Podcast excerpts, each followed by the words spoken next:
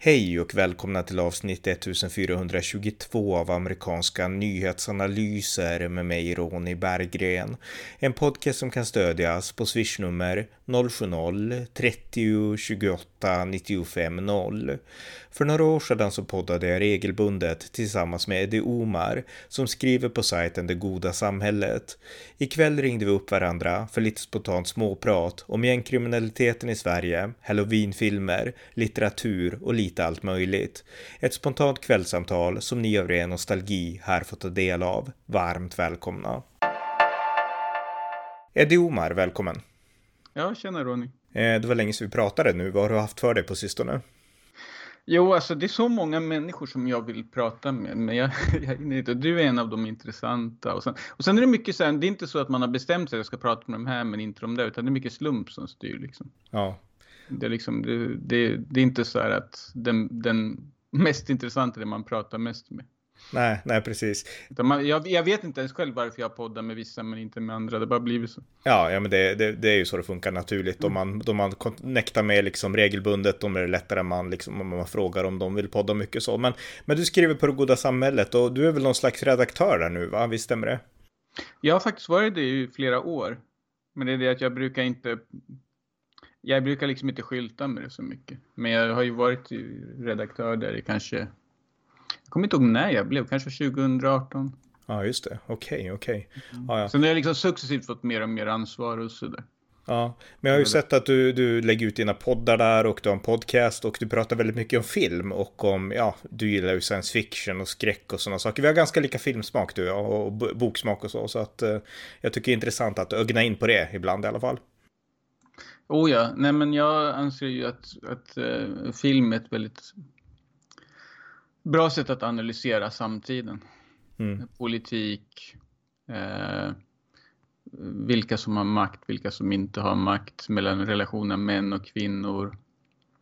Alla möjliga liksom, konflikter, hierarkier, värderingar. Man kan se det i filmer. Mm.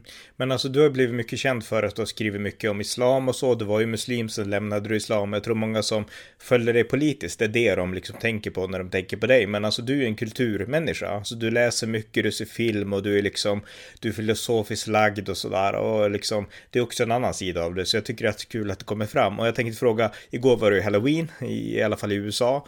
Och eh, har du sett någon bra så här halloween-film nu i helgen? Ja, alltså, jag, jag tittade på Riverdale, den här tv-serien på Netflix. Okej, okay, den har jag inte sett.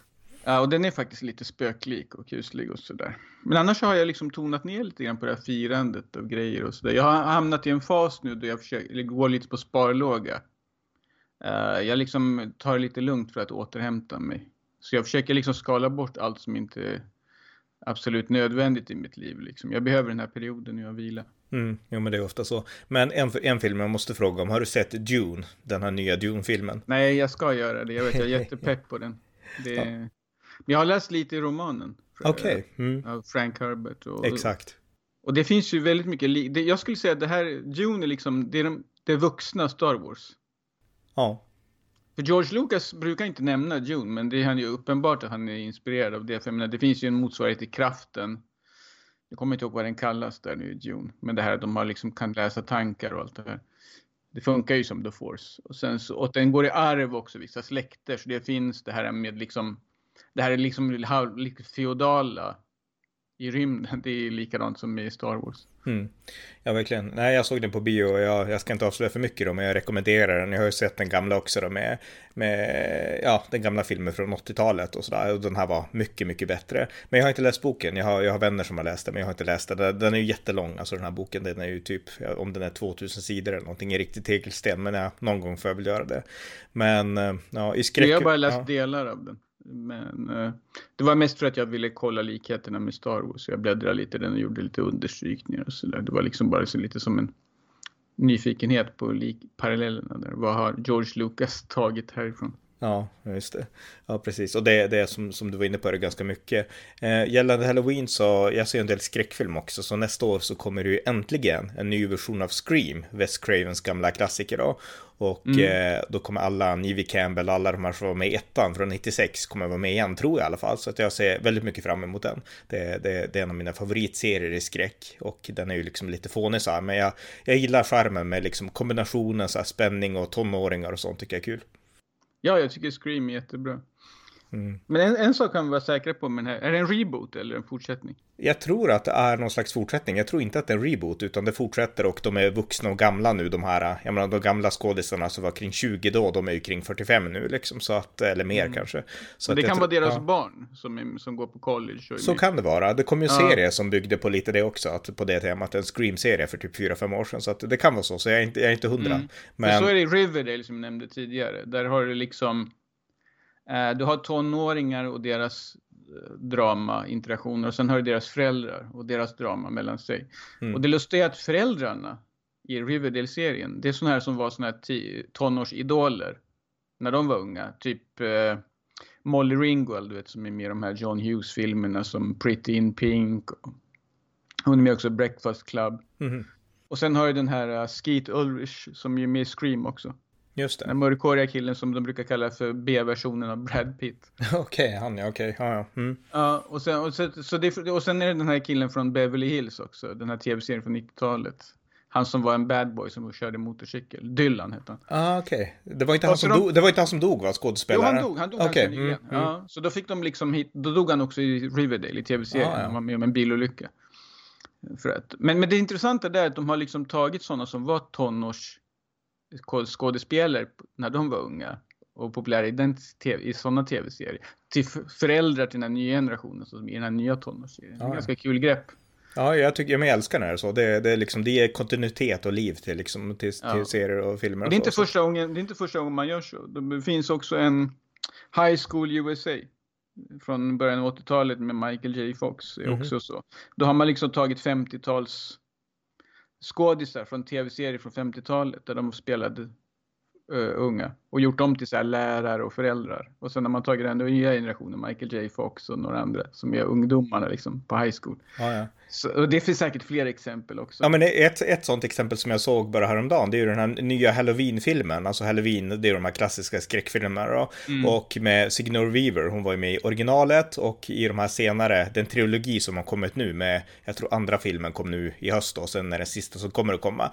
Och det är hon mormor till och med, hon är inte bara mamma utan hon är mormor, hon är en dotter och ett barnbarn och alla är liksom, ja, de är utsatta för samma sak som hon var när hon var ung. Så att, eh, ja, det är lite samma vet, där. Vet du varför det är så bra att göra sådär? Eh, nej, eller ja. Man får ju man får mycket mer större målgrupp. Jag menar, för, du kommer få alla som kommer, alla den generationen, de kommer kolla av nostalgiskäl. Ja, ah, min, min idol från när jag var ung. Molly Ringwald är med. Så jag var kär i när jag såg Pretty in Pink 1985. Okay. Mm. Då ska jag kolla på den. Och sen kommer kan deras barn också kolla.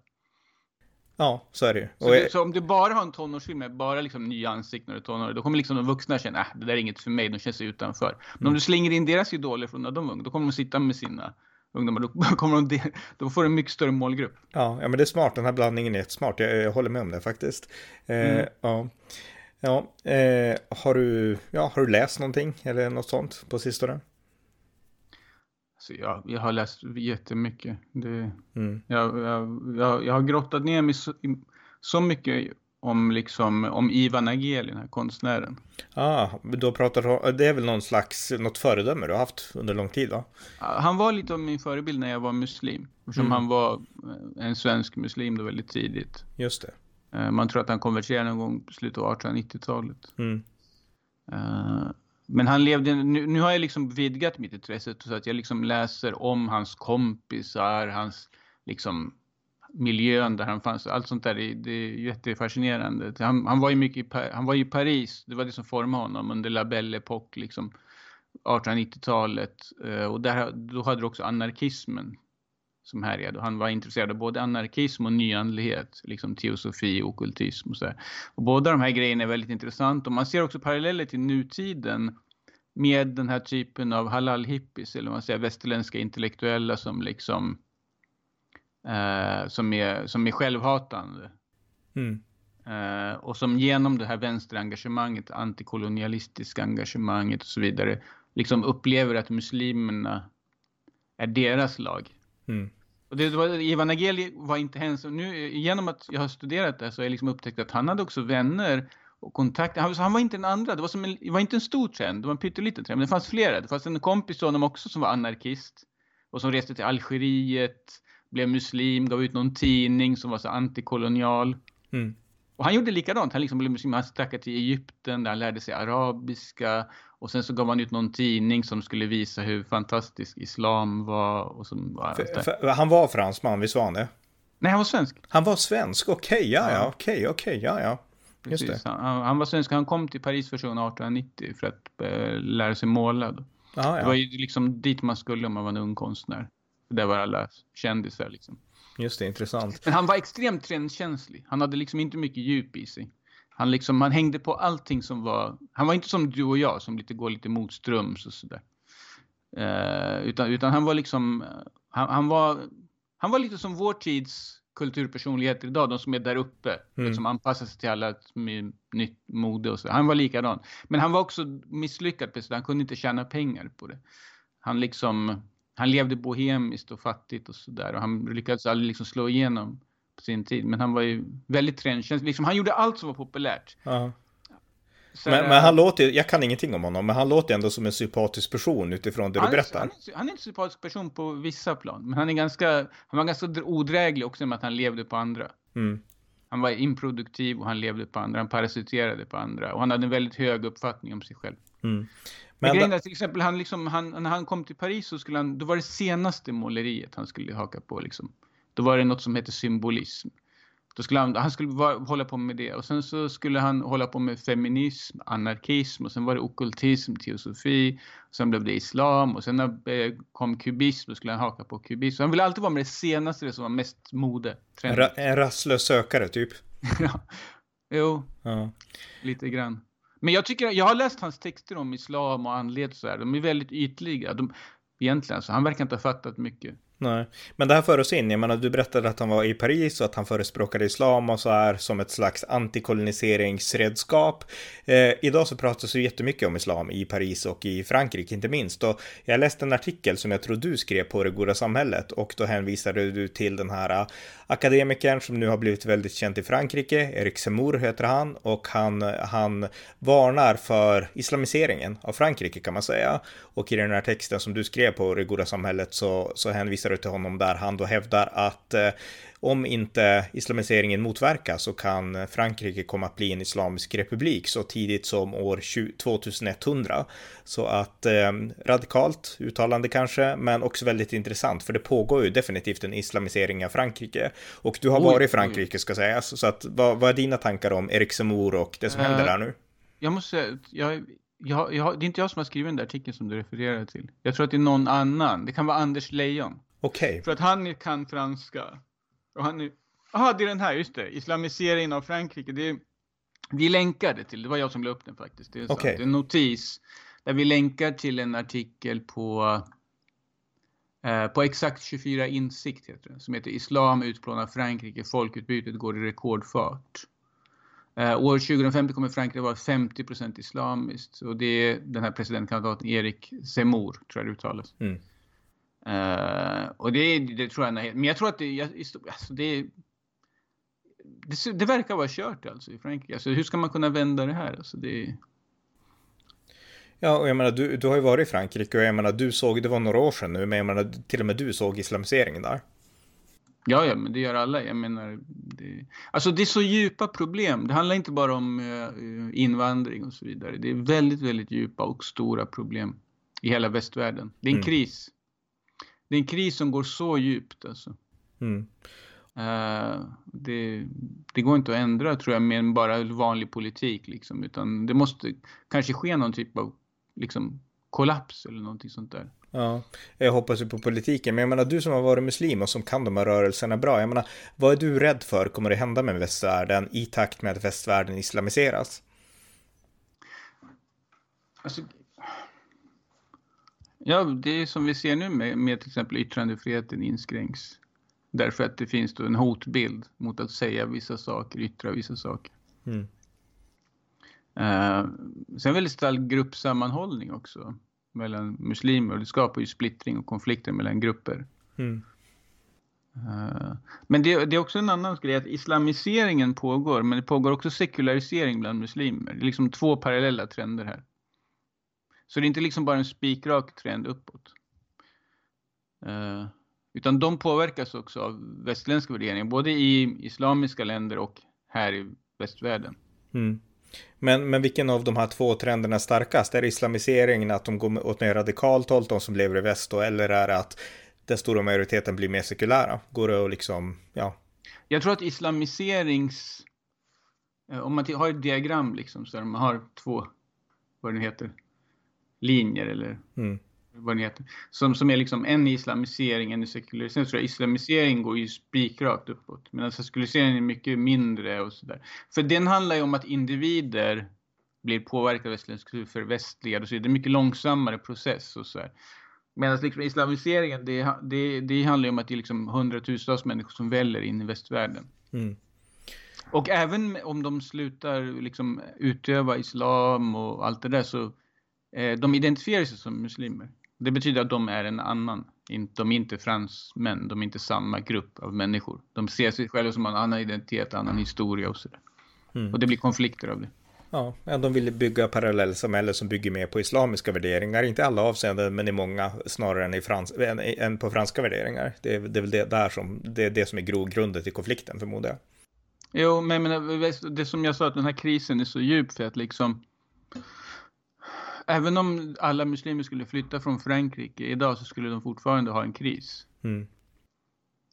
Det är liksom eh, som, som vi har i hela västvärlden. Jag menar, vi har en kris där liksom det föds färre barn, våra relationer är instabila.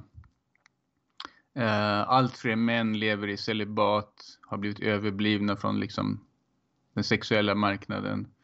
Vi har liksom depressioner, psykisk ohälsa. Det är så många problem vi har. Ja, nej men jag håller med om det. Jag skulle säga då personligen att jag anser att det är en konsekvens, jag är ju kristen då, men en konsekvens av sekulariseringen, att vi har, vi har glömt att tro på vår egen historiska identitet. Och det här är ju en fara, därför att det här visar att eh, i takt med, nu handlar ju inte det här bara om muslimer, men primärt muslimer då, att eftersom muslimer ändå lever i gemenskaper, de har stora familjer, de har stora släkter och liksom klansamhällen och liknande, då har de den här gemensamma grunden, trygghetsgrunden kvar i sina parallellsamhällen i väst. Medan vi svenskar då i synnerhet kanske, vi är mer vana att det är statens strukturer, det är där vi ska hitta tryggheten. Och om staten börjar kollapsa på grund av en överbelastning på välfärdssamhället och liknande, då har vi inga trygghets, liksom skyddsnät kvar. Medan de här grupperna av invandrare, inte bara muslimer då, men de har liksom sina egna strukturer, alltså de har kvar klanerna och liksom det här som vi så länge har övergett i tron på staten istället. Eh, och jag menar, skulle det hända att liksom staten kollapsar och nationerna förfaller, men då står vi där helt utelämnade och då är vi ännu svagare att på något sätt försvara våran egen, liksom, våra egna värderingar och vårt eget sätt att tänka så att säga. Jo, precis, men grejen är att de här äh, invandrargrupperna, de kan inte upprätthålla det här äh, sättet att leva i Sverige så, så pass länge. För här har vi en sån extremt stark stat och vi tar så mycket skatt av människor. Mm. Så jag menar, du, en, som man kan man inte försörja. Alltså det här är beroende av ett patriarkalt system, de här klanerna liksom. Mm. Mannens auktoritet bygger på att han försörjer kvinnan. Och det i sin tur gör att barnen lyder honom allt det. Och jag menar, det, det funkar inte. Du kan inte försörja din fru på en lön i Sverige. Okay. De tar så mycket av dina pengar. Men nu säger, du en intressant, nu säger du en jätteintressant sak. Du menar alltså att om man skulle avskaffa bidragssamhället så skulle de här parallellvärldarna kollapsa därför att då skulle inte de här klanstrukturerna kunna existera. De lever för att vi, vi ger dem skattepengar.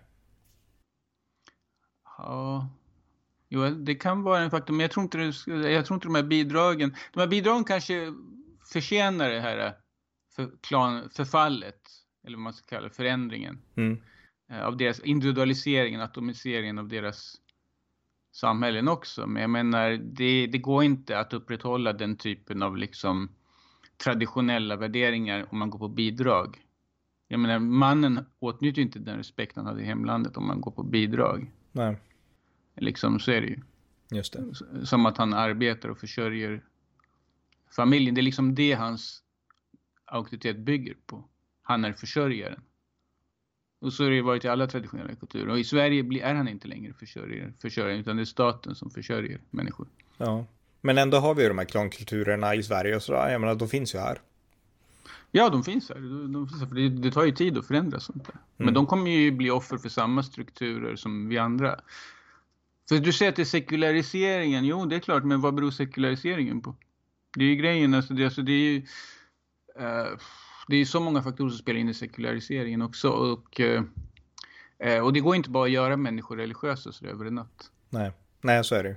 Jag tror att alltså, det är liksom det strukturella problem. Det är liksom så här hur ekonomin fungerar, teknikens utveckling, internet och allt mm. det där. Va? Men deras barn sitter också med smartphones och arrangerade äktenskap blir mindre vanliga. Uh, nu är det ju så att de lider inte på samma sätt som västerländska män av den här sexlösheten som är explosionsartad. Mm. Jag skulle gissa att inom några år så kommer hälften av männen i västvärlden aldrig ha sex. Som, som, sta som, statistiken ser ut nu. Okej, okay, det låter radikalt, men ja, det kanske är så. Ja, därför att vi har en global liksom, datingmarknad. Och jag menar, det är ju så att kvinnor, man har gjort undersökningar, de upplever en väldigt liten del av männen attraktiva. Medan män upplever typ alla kvinnor som är unga som attraktiva. Just det. Mm. Det är ju så, liksom, om du bara är, om du är, en, om du är ung så tycker de flesta män att okej, okay, med henne kan jag vara med.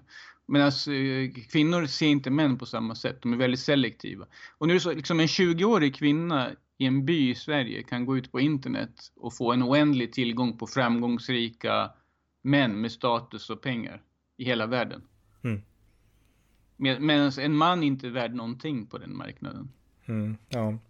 Men jag tänkte vi skulle gå in på att prata lite grann om det som har hänt nu och som är den främsta rubriken kanske och det är mordet på Einar, den här rapparen då. Och eh, han var ju en person som, ja, så jag har inget förhållande till honom, alltså jag hade inte lyssnat på honom innan han hamnade i rubrikerna riktigt. Men jag vet att du har skrivit om honom och du har ju liksom varit lite grann i, inte i samma miljöer exakt, men alltså du har ändå växt upp i liksom i de här utanförskapsområdena och så. Så jag menar, vad är dina tankar kring, kring Einar och gangsterkulturen i Sverige och så? Jag kan lite om det här eftersom jag har ju två tonårspojkar. Och båda mm. har liksom gått igenom en sån här wigger-fas. Okej. Okay. Mm. En av dem är fortfarande lite kvar där. Uh, så att jag har lite bekant med den genom mina söner och deras vänner och sådär. Mm. Uh, och sen min egen erfarenhet som du sa, liksom, men då var ju Sverige, och det var, kan man säga, 1990, 1994, 95 var jag liksom i, i hans ålder. Mm. Uh, och då visste vi hade, Sverige var mångkulturellt men inte alls, jag menar det var Latin Kings liksom som var väldigt oskyldiga ja. jämfört med dagens gangsterrap. Mm. Alla visste att det var ironiskt, det var skoj med det, men det var ungefär som Beastie Boys liksom. Mm. Du vet Beastie Boys, det var ju liksom, ja, de var ju komiker kan man säga. Under, alltså det var inte, det är inte den här typen av rap. Det här är liksom blodigt allvar. Mm. Det är klart, deras texter låter ju löjliga för att de uttrycker sig som idioter.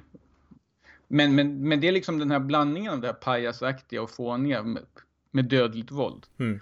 Jag, menar, om jag, jag, tycker, jag, jag kan titta på dem och vilja skratta, men, men du kan inte skratta åt någon som beredd att skjuta dig. Nej. Det, det är ju så, så det är en väldigt, det är liksom en konstig kombination av, av liksom att man, man de, de, de ingjuter respekt med hjälp av våld samtidigt som de själva är löjliga. Mm. Det, det är så. Men den här eh, vad ska man säga, Einar. Nil, Nils Einar Grönberg heter han ju, för att säga hela ja, hans namn. Han är mm. på något ja precis, han, är, han kallar sig själv Einar, för att det låter mera eh, blattigt liksom. Ah, Einar, han har mm. en accent där över A. Just det. Eh, grejen är att han är lite av ett uttryck för den här krisen som vi har berört i västerländska krisen, liksom identitetskrisen. Eh, också det här, mm, den manskrisen att män har eh, eh, maskulinitet har på något sätt blivit tabubelagd mm. i västvärlden. Men den, det, det, det, och det finns liksom en, bland ungdomar så, så är den här gangsterkulturen, hiphopkulturen, eh, där tillåts det på något sätt med macho, machismo machoidealen lever vidare där. Samtidigt som det är tabubelagt liksom i andra... Jag menar i, ett, i, ett, i Sverige, om man hade gått tillbaka till förr i tiden, då skulle till exempel militären och polisen skulle kunna vara sådana institutioner som till exempel unga grabbar skulle kunna se upp till. Du vet, wow, militären, och de menar verkligen allvar. Mm. Du går med där, då blir du liksom, du får, måste marschera långt, du måste göra armhävningar, du måste gå upp tidigt på morgonen. Mm. Du blir en man. Du vet, det är en gammal, man, man tänkte så förr, liksom, att du går med i militären så blir du en man. De kommer göra, de kommer göra en man av dig. Mm. Kommer, men, det är inte så idag. Nej. Idag är typ det en så här genusvetarläger. Mm. Men, det, liksom, men... det, finns inget manligt med militären eller polisen i Sverige idag, ingenting. Så jag menar, de, de, de enda som har kvar den här, liksom att en man är tuff, en man är aggressiv, en man är... En man, det, är de, det är de här kriminella. Ja. Och lite jihad också, jihadister. Ja, men det ligger jättemycket i det om jag bara får skjuta in en sak. För att jag menar, jag tror ju att vi har ett problem. Tjejer har också sina problem såklart, men bland unga män idag så saknas det manliga förebilder. Och pojkar som inte får stabila manliga förebilder, de blir identitetssökande och de kommer att söka förebilderna någon annanstans. I rockstjärnor, i liksom, ja, i kanske politiska förebilder, i liksom, de kommer att söka manliga förebilder om de inte har naturliga sådana. Och eh, jag menar, om våra institutioner som du var inne på, där har liksom militärerna feminiserats kan man ändå säga liksom att mm, man ska inte vara... Också. Ja, och polisen också liksom. Och det är inte fel på ett sätt, men samtidigt, det blir fel om man då liksom rycker undan mattan på alla de här manliga förebilderna och gör unga pojkar unga män identitetslösa. Då kommer de att söka Exakt. sig till det som är mest macho. Och unga då, behöver, ja. ja. De behöver faderliga förebilder. Ja, exakt. Och det är tragiskt att de får dem från de här miljöerna. Men jag menar, den här eh, Einar, då, eh, jag menar, han var, dels var han vit och dels var han också uppväxt, vad jag har läst i alla fall. Alltså han var inte den här eh, typiska gettokillen liksom, utan han växte ändå upp med, åtminstone med en mamma. Och sen drogs han ändå in i den här kulturen. Och om det berodde på att han hittade liksom att han tyckte att det är häftigt här, här kan jag växa som man, det vet jag inte. Men ja, vad är dina tankar om det? Jag skulle tro det, att det var i vägen till att få status. Han hade ju en ganska söt tjej till exempel. Mm. Men hur många killar som ser ut som honom med den sociala bakgrund som han har och så vidare har en söt tjej idag? Det har blivit sällsynt. Det är liksom inte som i, liksom när våra föräldrar var unga och sådär att liksom att var och varannan kille hade en tjej liksom och det var helt normalt. Idag har det blivit nästan som en slags något exklusivt, något lyxigt liksom att en ung kille har en tjej. Mm. Så att, ja, men han lyckades ju. Han tjänade pengar, han fick en söt tjej, han fick status och fick respekt och sen blev han skjuten. Så man betalar ett högt pris för det där. Samtidigt är det ett, ett, ett det, det, funkar. Man får status. Mm. Man, man, får, man, blir, man får respekt. Man blir någonting. Så det, det, är, det är sant. Och det är därför de fortsätter att, att gå med i det här. För de, de, de, eh, de ser inte riktigt den här baksidan. Det, det, är inte alla som blir skjutna heller och, och dödade, men många blir ju det. Men vinsterna är fortfarande väldigt lockande och väldigt stora. Mm. Det är ett snabbt sätt att bli liksom en, en alfahanne och en man som är någonting. Ja, och det är väl det som är grejen. Man vill bli respekterad och det är det man oh ja, blir oh ja. om man är tuff i de här miljöerna liksom. Exakt, så det har ingenting att göra med att de är fattiga eller bor trång, bor ungefär som vänster säger. Det är bara skitsnack. Mm. Utan det handlar som du säger, det är en identitetsproblem. Det, är liksom, det handlar om att eh, ja, det är, en, det är en karriärväg. Men vad tänker du om, jag menar, det har ju varit en stor debatt nu i media om liksom romantiseringen av den här gangstermiljön som ska sägas, alltså den har blivit väldigt, jag menar, det har inte varit så här alltid, alltså att folk har kunnat, det här hände, alltså mordet på Einar, det, det utfördes ju i Hammarby sjöstad, alltså en helt vanlig svensk, ett vanligt svenskt bostadsområde liksom. Jag menar, det var ju inte så här förr att folk sköts överallt nästan, utan då var det kanske i vissa områden och sådär, men, men så att det har ju radikaliserats väldigt snabbt och så här. Men vad tänker du om romantiseringen, alltså det pratas ju mycket om att P1 har gett priser och liksom spelar de här rapparnas musik, eller Sveriges Radio ska jag säga då, eh, och att de har fått priser och sådana saker. Alltså romantiseringen av det här eh, från svensk MSM, om man säger så. Jag försöker fortfarande förstå det där fenomenet. Jag tycker det är väldigt svårt att förstå. Och jag, jag gör lite research och sådär. Men uh, uh, jag tror att det är ungefär samma då som om talar om Ivan Ageli tidigare. Eh, då fanns liksom det exotiska tredje världen. Den fattiga delen av världen. Det fanns liksom utanför Europa. Mm. Eh, då åkte liksom Gauguin åkte till Tahiti, Ivan Egil åkte till Egypten. Andra åkte till Indien och så vidare. För de letade efter något mer autentiskt eller så. De tyckte liksom västerländska civilisationen hade blivit liksom så abstrakt eller inte vital längre eller någonting sånt där. Eh, och det...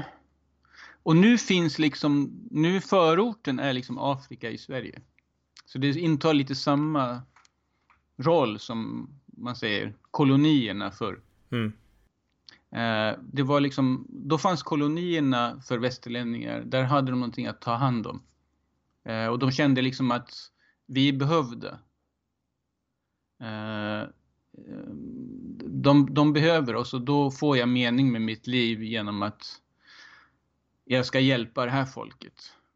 Liksom, du har liksom för varenda liten stam i världen, varenda liten folkspillare så finns det någon västerlänning som vill hjälpa dem. Mm. Och jag menar, det var också en lockelse av rent, jag menar, spänningsfaktorn. Jag menar, åka till liksom Afrika och sådana saker. Ja.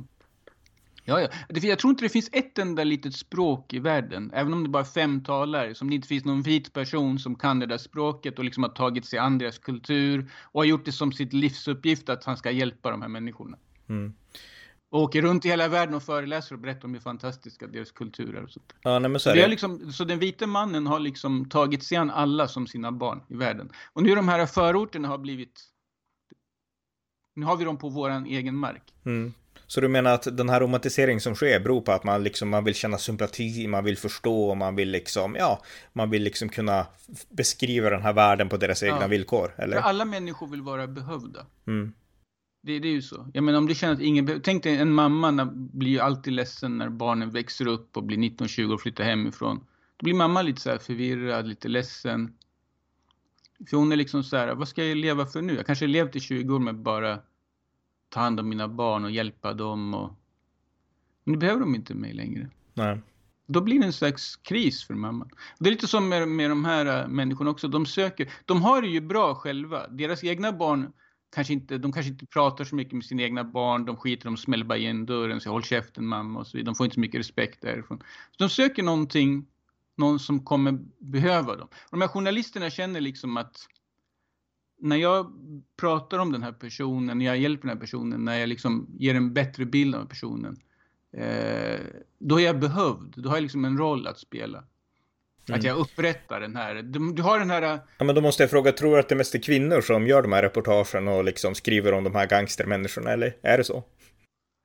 Jag vet faktiskt inte. Det skulle kunna vara det. Ja. Det skulle, skulle kunna vara det. Mm. Men jag tror att många män har samma psykologiska mönster. Mm. Ja, men hur som eh. helst, en romantisering har skett och jag menar, jag kan tycka att den är problematisk. För jag menar, de här miljöerna måste ju stoppas. Både för ungdomarnas egen skull, men också för att skydda majoritetssamhället. Jag menar, vi kan inte låta laglöshet härja på och liksom, det, det här ska inte kunna ske i Sverige. Både för deras skull, men också för de laglydiga medelklassmedborgarna framför allt. Eh, så jag menar, vad tänker du om det? Alltså vårt säkerhetstänkande? För jag kan tycka att det är liksom, vi, vi, vi låter det ske, vi låter det bara hända och Stefan Löfven han tycker åh vad tragiskt och alltså det är de här äh, klassiska alltså, beklagandena alltså, men ingenting händer. Om jag fick bestämma, mm. vilket, om, om jag fick bestämma nu, då skulle polisen skulle bli det här gangstergänget som vi har i orten nu. Mm. Fylla den rollen, att vara vi macho, vi de coola, vi är de som, om du muckar med oss kommer vi göra en fläck av dig på golvet. Mm. De ska vara den här gruppen, de, de ska vara liksom den, den största gangstergänget, det farligaste gangstergänget i mm. samhället. Det ska vara polisen. Ja, och liksom så... de här unga grabbarna i orten, när de ser på snuten så kommer de bli så här, snuten, de kommer liksom darra av skräck och bara så. Och alla, alla små pojkar i orten som springer runt kommer säga så här, jag, jag, ska, jag ska bli polis när jag då får jag en sån här pistol och alla kommer bli rädda för mig, jag kommer vara en riktig man och en riktig alfa. Mm. Så, så skulle jag vilja ha det. Jag håller med och jag menar jag tycker polismakten ska, nu tycker jag inte att de ska gå och skjuta alla hur som helst, men jag tycker att polisen ska vara liksom den, den som bär liksom våldsmonopolet. Den största, den, mm. Ja, den största alfan, lejonen, lejonet i djungeln, skogens ja, exakt. konung. Precis. Ja, precis. Utled, utsedda Tyvärr, alltså, men idag i Sverige är det tvärtom. Det är de här gängen har den rollen som polisen borde ha. Mm. Och det är fruktansvärt, för jag menar, då får ju mm. ungdomar och barn ännu sämre föredömen och den här onda cykeln bara fortsätter. Men jag tänkte fråga dig, för jag menar, vi var inne på, nu var det länge sedan det var på tidigt 90-tal, det var ungdom, men, men likväl, du har ändå bott i de här, du har bott i Gottsunda i Uppsala som ändå är ett utanförskapsområde som man säger. Vad är liksom tankarna bland ungdomar eh, kring polisen i, i liksom bl bland de här människorna du har bott med? Liksom, finns det respekt för polisen eller hur tänker man på, på Sverige och så bland invandrare och så i, i förorterna? Nej, alltså de, de ser ner på polisen. De tycker polisen är fjantar. Mm. Det är det jag säger. Jag menar om, om de, de här, om du, om du är 12 år gammal, bor i Gottsunda eller något sånt där ställe. Då är det dina kusiner som har liksom Rolex-klockor som kostar 500 000, kör fina bilar och så folk är rädda för. Det är de du respekterar, det är de du ser upp till, de som är alfa. Mm. Polisen är fjantar.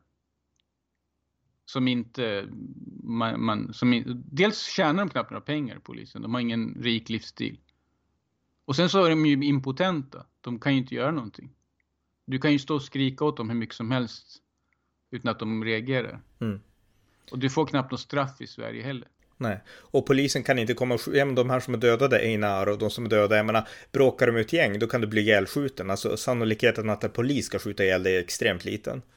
Ja, det är extremt, det, det, det finns inte. Och jag menar, folk är livrädda för gängen. Att vittna finns inte på kartan. Mm. Det finns inte, det existerar inte att vittna. Ja, men det är så sinnessjukt när Morgan Johansson eller vem det var, eller Damberg sa att vi ska få folk att vittna och så vidare. Mm. Vadå vittna? Herregud, hur ska någon kunna vittna? Är de galna? Ja, de har ingen, koll på, ver- de har ingen koll på verkligheten. De här Nej, så det går inte att vittna, herregud. Det är helt omöjligt. Inte ens om din dotter blir våldtagen kan du vittna. Om du bor i Rinkeby. Vadå, vad ska Damberg göra? Ska han byta ditt namn, flytta dig till en liten stuga i skogen i Norrland där du ska bo resten av ditt liv? Eller till ett annat land? Mm. Du blir skild från hela din familj, hela ditt liv, allting. Mm det går alltså det enda de här människorna kan göra för att ha sin, vara trygga eh, det är att, att, det är att inte bli inblandad i någonting och att hålla käften. Mm.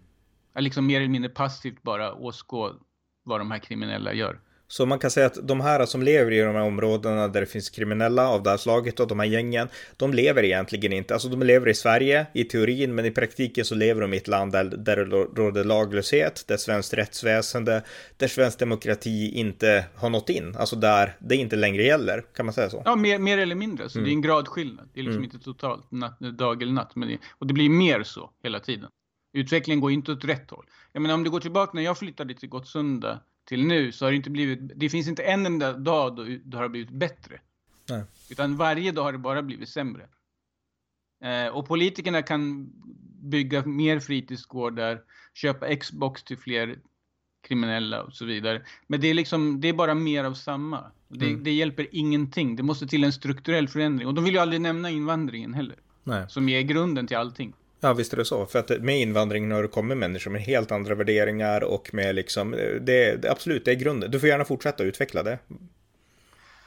Ja, men alltså de här gängen består ju av i folk med invandrarbakgrund. Det, Einar är ju ett undantag. Mm.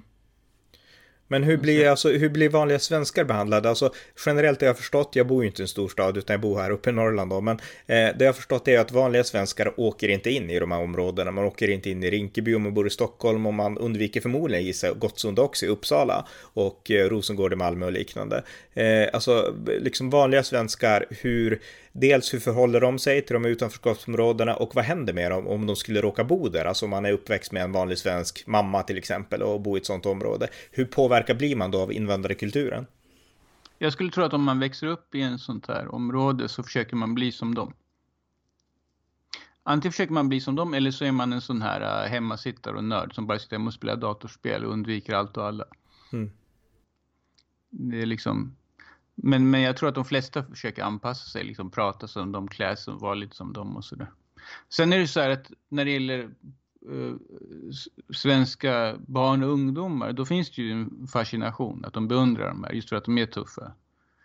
Eh, inte alla, men det, det, är mer utbrett. Sen när folk börjar bli mogna, 25-30, och de börjar förstå att det är liksom det som ger riktig status, det är inte att gå runt med en, en klocka eller att liksom det är inte riktigt stat så det är inte hållbart i längden. Man åker in ut i fängelset och så vidare. Man får massa skulder på kronofogden. Liksom. Då börjar de fatta när de blir vuxna. Mm. Att det där är ingenting att se upp till. Jag ska, borde hellre se upp till folk som startar företag, tjänar lagliga pengar, köper en fin villa och allt det där. Och det kommer ge mig mer långvarig lycka och välstånd och sådär. Mm. Så det, men tyvärr har vi den här fasen med liksom lite halvdumma barn och ungdomar som alltid är, särskilt grabbar som, som, som går igenom en fas i livet de, de inte fattar. Alltså de, tycker, de tycker sånt där är bra liksom, eller coolt. Mm. Och jag menar, Einar hade säkert mognat om han hade fått leva, det är jag säker på. Mm. Jag tror han mer var en turist i den där miljön liksom.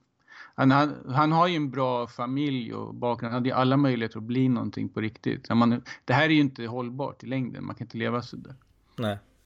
Så att han hade kanske vid 25 hade han blivit mer av en så här typ en Paolo Roberto, typ så här reformerad kriminell som blir så här, lagar mat i tv och såna grejer.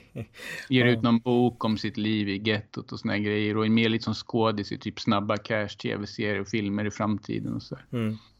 Men tragiskt. Men alltså det här måste ju... Väldigt, mot... väldigt tragiskt. Ja, men det här måste ju motverkas på något sätt. Jag menar, tuff polis, om vi bara ska börja knyta samman säcken här. En tuff polis behövs därför att det, polisen måste vara tuffare än gängen. Det är liksom en sak. Och eh, mer liksom manliga förebilder och, och sådana saker.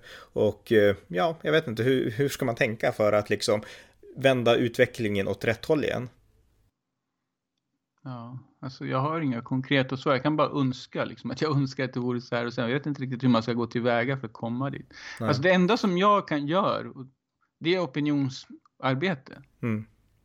Att, att ge människor argument och att beskriva verkligheten på ett sätt liksom, som hoppas att de förändrar sitt tänkande. Uh, men det verkar som att politiker liksom mals ner av systemet, liksom etablissemanget. Jag menar, du ser Sverigedemokraterna också. Liksom, det, risken finns att de hamnar i en regering med Ulf Kristersson och Moderaterna kommer, de blir liksom, nö, liksom eh, blir anpassade också och sådär. Så fortsätter det bara. Det finns ju en sån, the deep state liksom, den här byråkratin. Mm. Och framförallt, som, som framförallt ja. politiker som inte lever i verkligheten. Jag menar som du, du var inne på Morgan Johansson och där, det är klart de ska vittna. Alltså politikerna fattar inte vilket Sverige vi lever i idag. Alltså hur pass förändrat Sverige är. Jag tror inte politikerna förstår det. Därför att de lever separerat från den verkligheten som äter upp Sverige underifrån egentligen. Exakt. Ja. Mm. Nej men jag menar det, det som, jag menar. Nej men alltså man kan inte vittna. Det är liksom. Polisen kan inte skydda folk som vittnar. Nej. Polisen kan knappt skydda sig själva. Jag tror att um, snart kommer poliser börja ha mera mask. Och jag tror även rädslan kommer spridas bland poliser. Att det kommer bli mer mord på poliser också. Vi har redan börjat se lite grann åt det hållet, liksom så här, attacker, vandalism och då en polisen blir skjuten och sådär. Men jag tror det kommer öka mer och mer. Mm. Och jag tror faktiskt polisen kommer förlora det slaget. Ja, alltså åtminstone, åtminstone om vi inte får politiker som kan leda och reformera och skapa lagar som gör att polisen får makt. Mm. För det, det, det är enda vägen framåt. Politiker som banar väg för att rättsstaten ska kunna göra comeback i Sverige igen. Så att, eh, jag mm. menar... Jo, men, men ja. nu på kort sikt då skulle jag säga de kommande åren, om jag mm. får se lite framtiden så skulle jag säga. De kommande två, tre åren kommer det så många så här bombningar till exempel av polisers hem. Eh, och kanske mord på deras familjer, barn. Mm och sådana saker. Eh, och det kommer, så, så att jag, vilket kommer, alltså de, de, redan nu rättssystemet funkar inte på grund av de här gängens skrämsel eh, och deras vålds, våldspotential så funkar inte rättssystemet genom att ingen vittnar. Nej. Så det, det fungerar inte. Men det kommer ytterligare öka med att poliser blir mer och mer rädda också. Mm. Ja, fruktansvärt om det blir så. Alltså, jag hoppas verkligen att det inte blir så. Ja, men, jag, jag, tror, jag ja. tror, faktiskt att det redan är så idag, för att folk pratar inte om det. Jag tror det är så inom polisen. Hmm.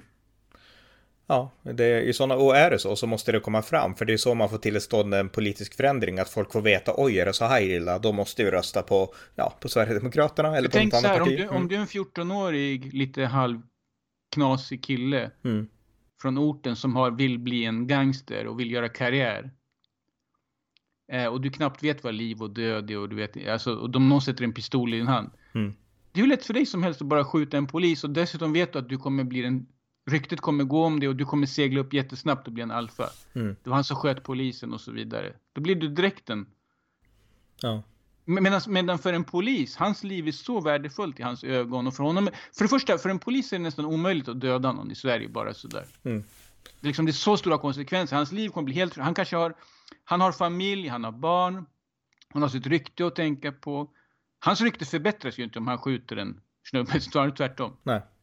Han kommer ju få ett helvete, men han kanske blir avskedad från jobbet. Det kanske blir han som blir anklagad för att han som tog att hela antirasistiska rörelsen och media kommer hetsa mot honom och så vidare. Så att jag menar, du snackar om en sida som har väldigt lätt för att döda och en sida som är nästan omöjligt för att döda. Mm. Ja, vem, det... kommer, vem, vinner, vem kommer vinna kriget? Ja, det är ju gangsterna i sådana fall. Ja. Menar, av den anledningen behöver vi tuffa politiker som fattar rätt beslut och vi behöver lära oss av samhällen, USA och andra samhällen som verkligen har drivit ett krig mot gangstervälden. Så jag menar, Sverige måste växa upp i förhållande till det här brutala våldet. Vi kan inte bara låta ja. det fortsätta. Alltså, Utan alltså, Sverige måste växa upp och konfrontera det här. De har importerat en befolkning som är väldigt stor nu, som kommer från våldsamma länder. Mm. Och mer eller mindre laglösa, där vittnen och sånt där inte fungerar. Mm. Jag menar, det, det, rättsväsendet funkar inte till exempel i ett land som Irak. Nej. Alltså det går inte för att det, liksom, det där är ju som du säger, det, det, är familjer, det är klaner. Jag menar, om du är en domare då kan du inte döma någon från en mäktig klan och så vidare. Det spelar ingen roll om man har gjort fel.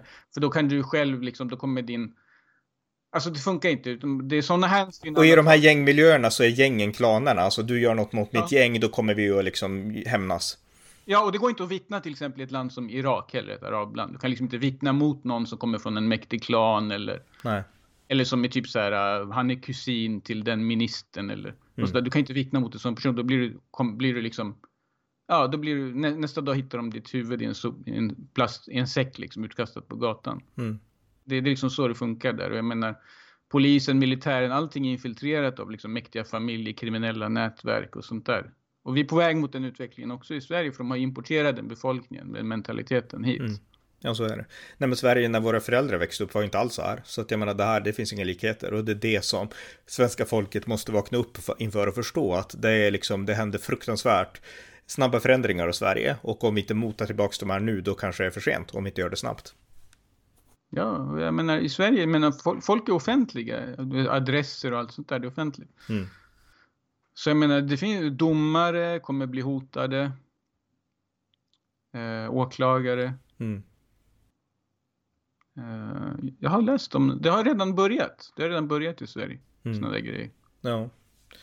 Nej, men, men, det, det, men, det kommer bara bli mer och mer. Ja, och det innebär att vi måste vakna upp politiskt. Vi behöver liksom politiska ledare med mod som kan leda liksom att rädda Sverige, kampen för att rädda ja, Sverige. Ja, det måste komma mm. ovanifrån när det gäller det här. Det måste ja. det. För du kan inte lägga det ansvaret på individer. Det leder bara till att de blir skjutna utan mening.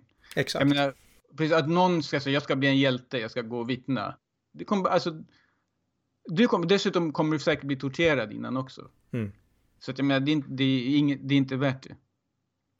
Nej, nej, nej, nej, nej, alltså det måste, komma uppifrån. Känna, ja. Man måste känna att man har makten bakom sig, att man har polisen bakom sig. Ja, ja men det måste, det måste vara det politiska ledarskapet, polisen, säkerhetstjänsten, alltså allt, lagarna så att man får befogenheter och sen måste det bara tryckas uppifrån och ner stenhårt, den starka staten som visar sin rätta makt för att det har blivit så laglöst som det har blivit. Det är, det är enda ja, vägen framåt. Ja, det handlar mm. om att det svenska samhället måste sättas i respekt. Mm. Och det, det, det, kan de ju inte göra med att vi har, hela, vi har tvärtom. Vi har den här oikofobin. Mm. Som innebär att vi hela tiden ska nedvärdera oss. Ja, för när jag, när jag pratar med människor från Mellanöstern, då säger de att de här ungarna som beter sig så här, tror ni att de gör så i sina hemländer, i Iran och Irak? Inte en chans, det skulle de aldrig våga. Utan de gör det därför att de kan det och de tillåts göra det i Sverige. Ja, exakt. Mm. Ja. ja, men det vart ett, eh, ja, nu har vi hoppat från massa olika ämnen, från film till gangsterlivet och sådär. Men jag tänkte vi avrundar. Men eh, ja, har du något mer intressant på gång nu framöver? Alltså jag, jag fortsätter bara med löp, löpande band. Liksom. Jag, jag, skriver i stort sett en artikel varje dag och jag gör poddar. Just det. Mm. Jag har också ambitionen med lite längre projektet. Jag vill skriva någonting om Ivan Ageli, någonting längre. en bok då... liksom, eller? Ja, kanske några hundra sidor och sådär. Mm. För att liksom då, för jag vill sätta mig in i det här fenomenet med den här självhatande västerlänning. Mm. Han är som har konvertit han har liksom ett tidigt exempel på den här men psykologin som nu är så vanlig. Mm. Självhatet. Uh, och det här med att liksom att att identifiera sig med den andra, som det heter, så här pretto-sociolog, mm. sociologi. Mm. Mm. liksom så här, lite som Michel Foucault och sådär, jämför ja. honom med Michel Foucault. Uh, så det, det, kan bli intressant att liksom att, för jag vill faktiskt förstå det här tänkandet mer. Jag har ju det i mig själv också. Mm. Jag levde ju länge i den här, jag var ju, jag var ju en sån här Ja, du, du var ju en sökare och du, hade liksom rotlös, du var rotlös och du sökte också en fadersgestalt liksom. Så var det ju. Ja, precis. Jag var som Einar fast jag gick med i ett muslimskt gäng istället för ett kriminellt gäng. Just det, ja. Ja, Eh, ja, men när jag var lite yngre så var jag lite med, lite med de här kriminella också. Det var inte jättemycket, men, och det var mycket oskyldigare än idag. Men Mm. lite så var det också. Men, men, men känner du att den här rotlösheten, alltså är den vanlig bland unga män i förorterna? Den är väl vanlig på ett sätt bland alla, men just i förorterna, tror du att det är extra vanligt där? Rotlöshet och liksom bristande manliga föredömen. Ja. Det är svårt att svara på sådär på rak arm. Ja men om vi tar dig som exempel, jag menar, tror du att du var mer rotlös än dina vanliga svenska kompisar? Eh, jo, för att jag, hade, ju- jag växte upp utan min far. Mm. Sånt spelar väldigt stor roll. Om en, pojkar med ensamstående mammor, de faller lätt offer för gäng och extremism och sånt där. Mm, så är det. Nej, men jag var liksom som den här, eh, lite grann som Ivan Egeliet. Jag var en sån här uh, västerlänning som ville rädda världen. Mm. Jag ville liksom så här, eh, visa alla att islam egentligen är bra. Du Mm. vet. Ja. Det var precis som Ivan Ageli, han ville liksom säga mot all logik, mot alla odds liksom. Han, han, mycket av hans texter handlar om att säga precis tvärtom mot den etablerade uppfattningen. ja men han ville bli viktig genom att gå mot strömmen bara, liksom, och bli, liksom, få Ja. status på så vis och bli bekräftad genom att han var den som var, gick på tvärs, liksom, kanske. Ja, och han skulle liksom, han skulle, han var beredd att ljuga vad som helst för att liksom skönmåla islam. Och liksom säga att nej men månggifte, det är en myt, säger han. Just det. Mm. finns inte. Trots att han måste ha vetat det, för han kunde arabiska, han bodde i Egypten och, läste på Al-Azhar. Så det är klart han visste att säkert många som imamer och allting som han kände som hade flera fruar. Mm. Och så säger han liksom så här, månggifte finns inte. Det, det, är samma, det är det här som man ser nu. Liksom. Man ser västerlänningar som liksom vill försvara till varje pris Mm. främmande kulturer, Ja. islam. Även om det innebär att de måste ljuga, förvränga, komma med helt orimliga tolkningar. Ja, för de har knutit sin identitet till den här berättelsen, till att liksom, ja precis, till den här romantiseringen. Och det är det som gör att de är beredda att betala sökspris för det, för att de har knutit sin, ja, sitt eget tänkande, sitt eget liv till det här liksom. Så att, ja. Ja. det sista de kan acceptera är att nej, men det stämmer faktiskt. Den västerländska civilisationen är bättre än de Mm. andra. Det går inte. Utan de är bara olika. Och de ska bevisa att det är lika bra där. Om du bara studerar mer, läser på mer så kommer du fatta att det är lika bra där som här. Det är bara du som har missförstått. ja. De vill liksom inte, de, de, för det känns så fel för dem liksom att det finns en hierarki av kulturer. Det, det går bara inte. Ja. Ja, vi, vi, vi har ett långt arbete framför oss. Vi måste krossa ja. gängen och vi måste rädda väst och liksom få västerlänningar att tro på sig själva igen. Så att vi har mycket Ja. att skriva om Eddie. Men jag tycker att eh, ja, det är bra att du, att du kör på i alla fall. Så att lycka till framöver och det här var intressant. Så tack! Ja, tack.